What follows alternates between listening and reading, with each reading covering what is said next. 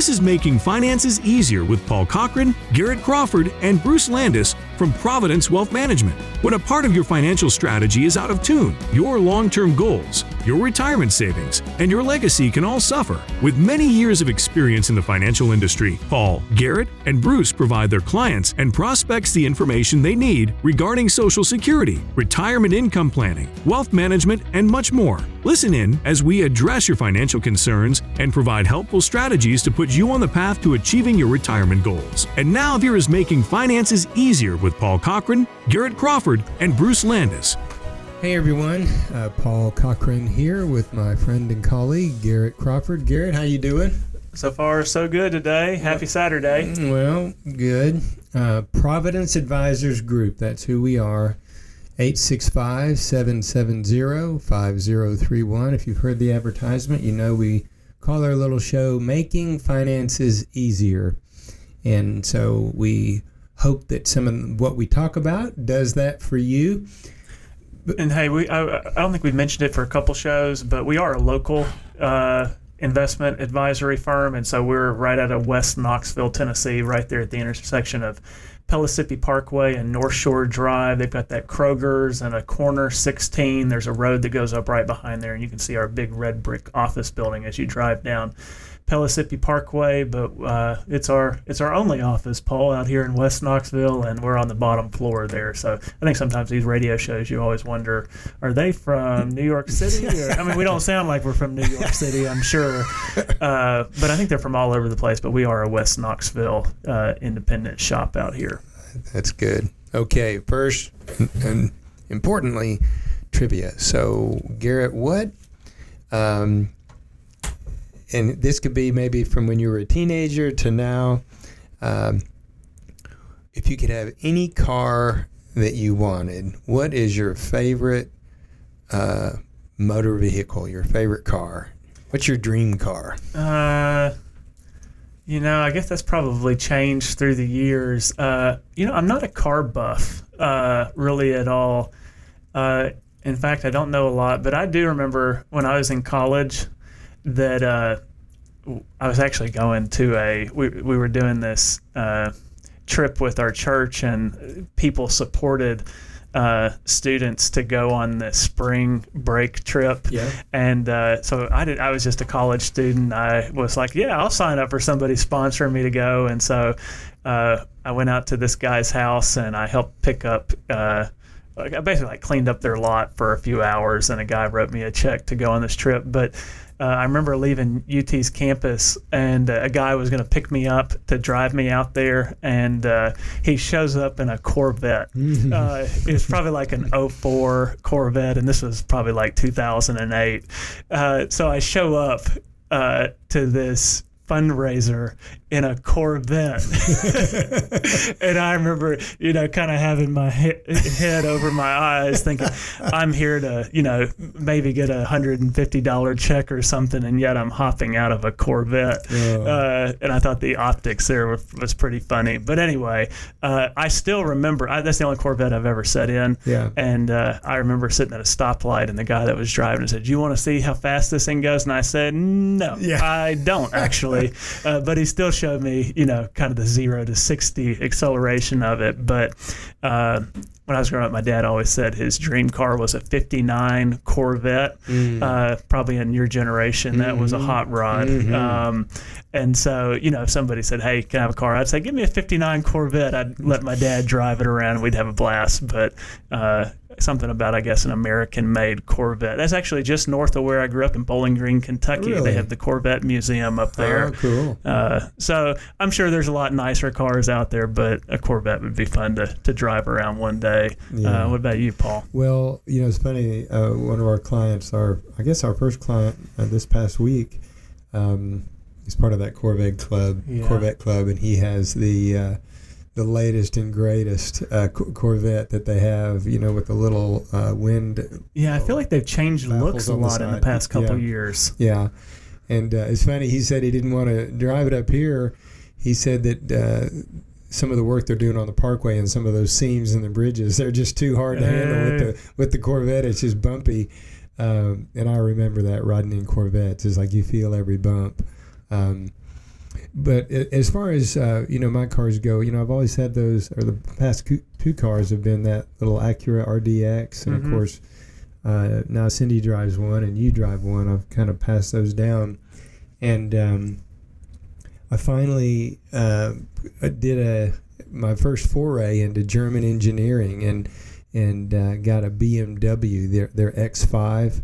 My my my taste in cars is such that as as long as my bike can fit in the back of it, that's kind of the prerequisite. You know, Sandy would say, "Does it have cup holders?" For me, it, can my bike fit in the back? Yeah. That's the main thing.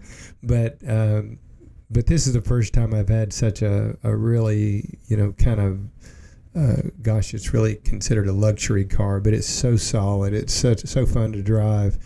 Um, so I guess I got that what in July maybe. Yeah, sometime. anyway, it's just a it, it's it's a it's a fun car. So you're living your dreams. Your your best car is your current car. Well, how about that? Um, uh, I guess I could dig around and find a couple others, but but it would have to be a car that. Uh, um, in, in, other words, we're only going to have two cars, one for Sandy and one for me. If uh, if something were to happen to Sandy, maybe I'd have a sedan that was a yeah, sure. know, a, a, a, muscle car or something. But okay, on to more important things. So today we're going to be talking about Roth, and I know we've done this in previous shows, but it came up again. It, it we we do so much of this in our office, and so we're going to take big picture uh, about Roth, and then we're going to get into some of the strategies that, that, that we can do with, with Roth. And, uh, and really, between now and the end of the year, is when we tend to do probably more Roths than, than, than any other time of the year, partly because people know where their income is going to land and they know what their tax uh, implications are going to be if they want to do a conversion and that type of thing. But first, let's just talk about Roth. Before we talk about how to build a Roth, uh, what is a Roth and why would somebody want one, Garrett? Uh, well, yeah, I was just thinking. You said well, sometimes we do a Roth. Uh, I'm sure there's a lot of people that know what that is, and a lot of people that don't. When you say Roth, that's just a shortened form of Roth IRA. It's a type of retirement account. Uh, I'm a little fuzzy on my history here, but I think it was maybe the early 2000s is when a Roth IRA was actually developed, and you could contribute to something other than a traditional IRA. And uh, a Roth IRA is when you contribute money that you've already paid taxes on, it's already hit your bank account, and then you put it in a type of retirement account called a Roth and once that money gets deposited, it uh, does not get you a tax deduction like your traditional IRA. It doesn't save you any taxes. But once it's in a Roth IRA, you can invest it in anything that you want. You could invest in a CD, you could invest in a bond, but a lot of times people are thinking long term with Roth IRAs, and they're going to be investing in uh, in the stock market, uh, securities, uh, stocks, and uh, let's say you put $5,000 into a Roth and you let it grow for a long time and you don't add anything else to it, in 15 years it's 20, 20 something thousand dollars. Uh, the beauty of a Roth is that all that growth is tax free. So if you wanted to withdraw that money later, uh, every dollar that comes out of the Roth IRA, you don't get taxed again. Uh, and if anything's left over at your Roth IRA, let's say you had a larger one, $250,000 in a Roth uh, or a Roth IRA, if if you had money left over at the end of your life, it would go to your beneficiaries tax free. So money goes in after tax, it grows tax free, comes out tax free. And one of the other things people really like about Roth IRAs is that there are no required minimum distributions. And so for a lot of retirees, uh, that we work with, a majority of their money is in a traditional IRA or a 401k.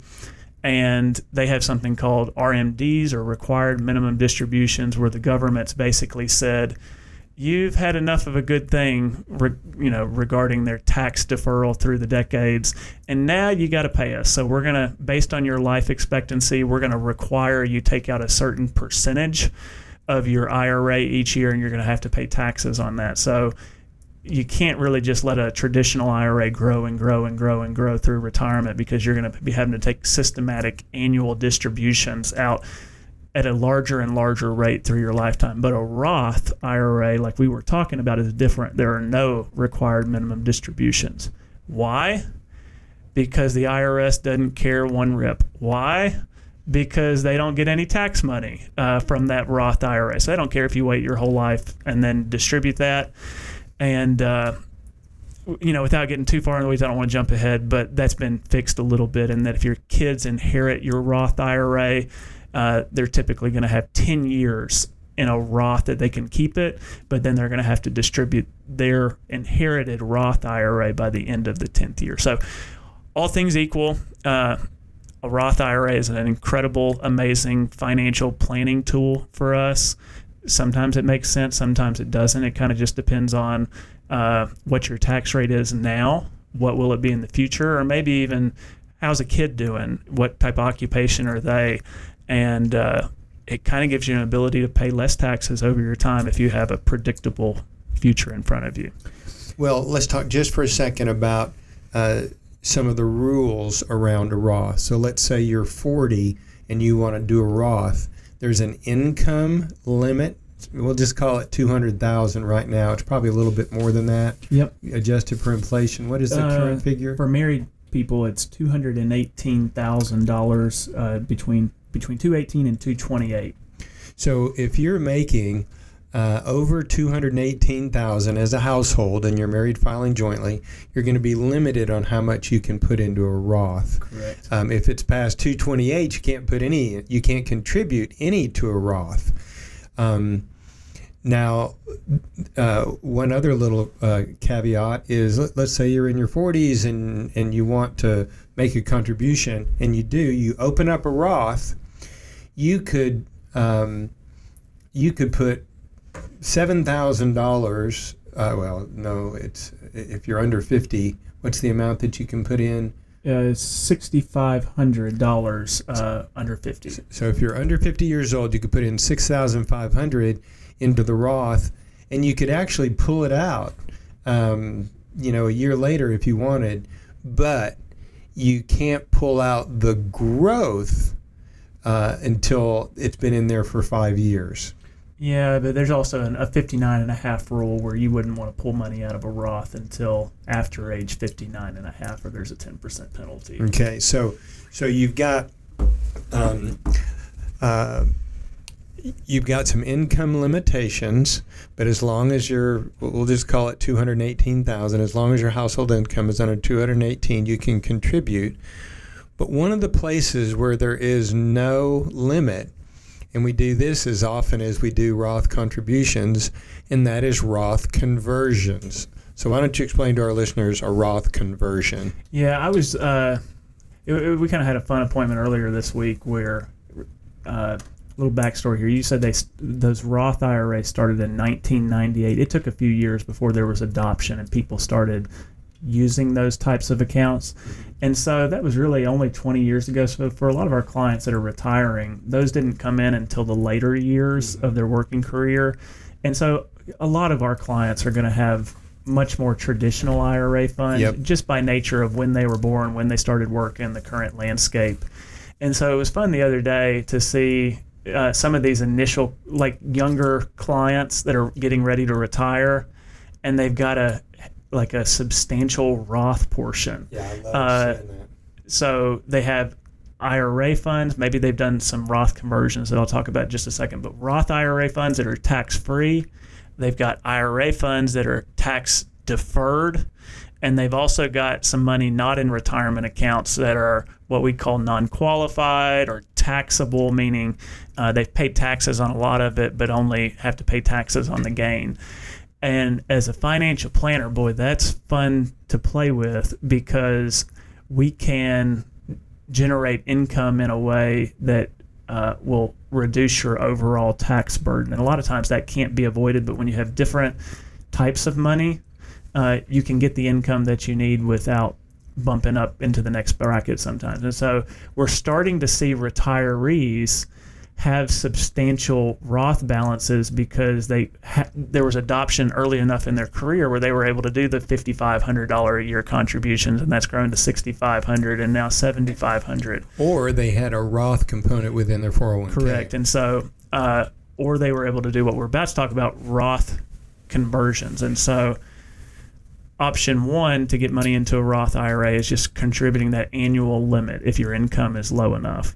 Option two, which has really been common for our retirees over the last decade and a half, easily since I've been here, is playing the tax arbitrage game where you're trying to look at your tax rates now and you're willing to convert that money from a traditional IRA, maybe you're in the 22% tax bracket, maybe you're in the 24% tax bracket, and uh, maybe you've saved quite a bit and you anticipate your tax rate going up, or maybe they're in a year where they just are making less income for whatever reason a spouse decided to retire and maybe they're down in the 12% tax bracket but they've got a lot of investments and RMDs that are going to hit the road that could cause them to jump up to the 32% tax bracket. What they do uh, is you can convert as much of your IRA as you would like to your Roth IRA there are no income limitations there is no amount you are limited to convert but somebody I mean, there a couple years ago, I think we had a uh, three hundred plus thousand dollar Roth conversion. They were already in the top tax bracket. There was no hope, but the Trump tax cuts or the Tax Cuts Jobs Act they lowered tax brackets and so it's like do you want to pay 32% now versus 35% in the future or even higher and they just didn't feel like they were going to be in a lower tax bracket and you know that was a joint conversation but they elected at a high tax bracket to just go ahead and convert more to roth.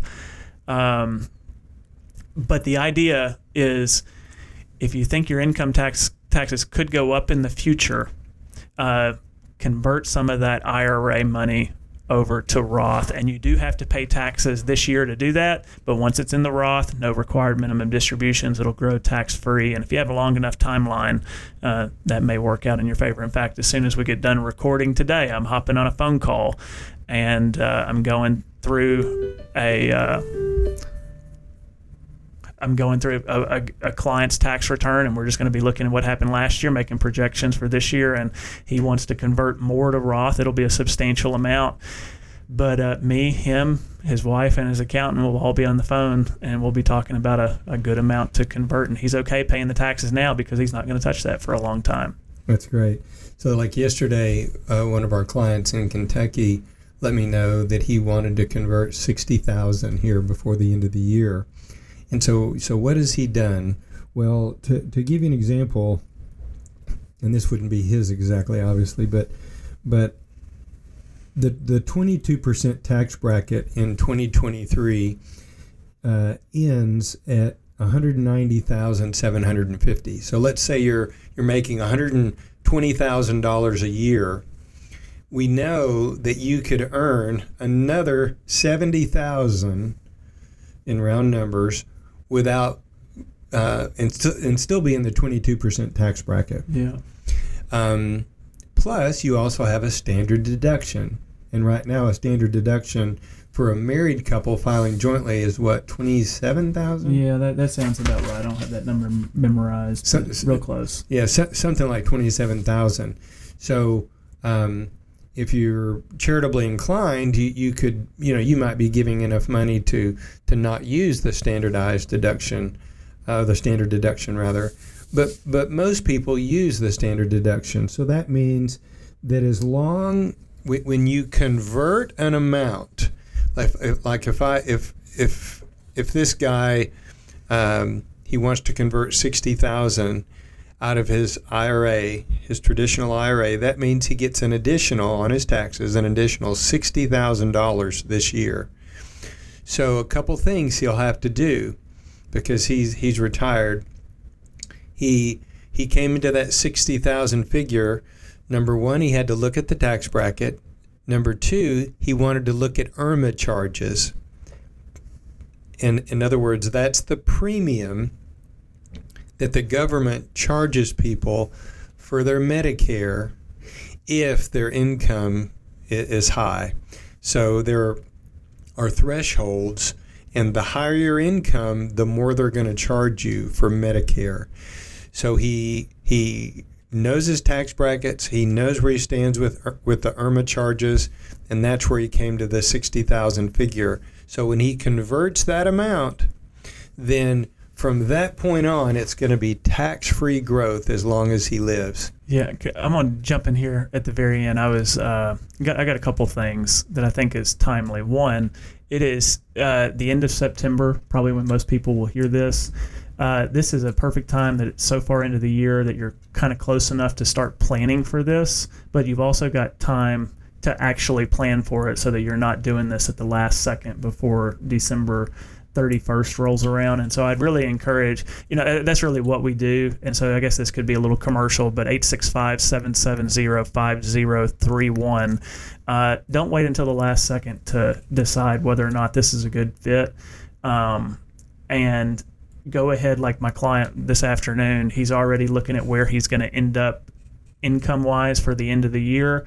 And we may not actually pull the trigger today, but in November or December when we're absolutely sure where they're going to end up, uh, we probably will. And maybe he'll do a, good, a big portion today, leave some buffer room, and we'll do it again in December. But uh, do this ahead of time versus you, will start hearing about this at the end of November. 10 things to do before December 31st, and nobody's got enough time to do it. So, uh, one, September, October is a great time to begin this Roth conversion planning process. And the second one, this could be a little bit of a devil's advocate, but I was recently watching a, a webinar on Roth conversions and uh, that IRMAA charge that you were just talking about, Paul. You know, we, we do talk about that with clients as a really important threshold. If you go one dollar over, your Medicare premiums can go up substantially. But we that, have it's not the end of the world. It's not the end of the world, and it's such a if you think of it as like a percent tax, uh, like I think the first level is like a one percent tax additional for the the Medicare premiums. And we just have to remind our listeners what a great thing it is to live in the state of Tennessee, uh, to retire in Tennessee, mm-hmm. that we do not have a state income tax. And if you uh, lived in a different state with an eight to nine to ten state income tax, mm. that's a you know that's a that's way worse than a Medicare IRMAA charge. And so for all you people that live here in Tennessee, let's not, not not miss the forest from the trees that we don't have a state income tax and uh, keep things in perspective that I think that's a great place to retire. It's a great place to consider Roth conversions. Uh, if you want to get in touch with us, uh, 865 770 5031. We look forward to talking to you next time. Thank you for listening to Making Finances Easier. Don't pay too much for taxes or retire without a sound retirement plan. For more information, please contact Paul Cochran, Garrett Crawford, or Bruce Landis at Providence Wealth Management. Call 865 770 5031 or visit them online at makingfinanceseasier.com. Fee-based financial planning and investment advisory services are offered by Providence Wealth Management, LLC, a registered investment advisor in the state of Tennessee. Insurance products and services are offered through Providence Advisors Group, LLC. Providence Advisors Group, LLC, and Providence Wealth Management, LLC are affiliated companies. All matters discussed during the show are for informational purposes only. Each individual situation may vary, and the opinions expressed here may not apply to everyone. Materials presented are believed to be from reliable sources, and no representations can be made as to its accuracy. All ideas and information should be discussed in detail with one of our qualified representatives prior to implementation. We are not affiliated with or endorsed by the Social Security Administration, the Federal Medicare Program, or any other government agency. Calling this number will direct you to a licensed sales agent.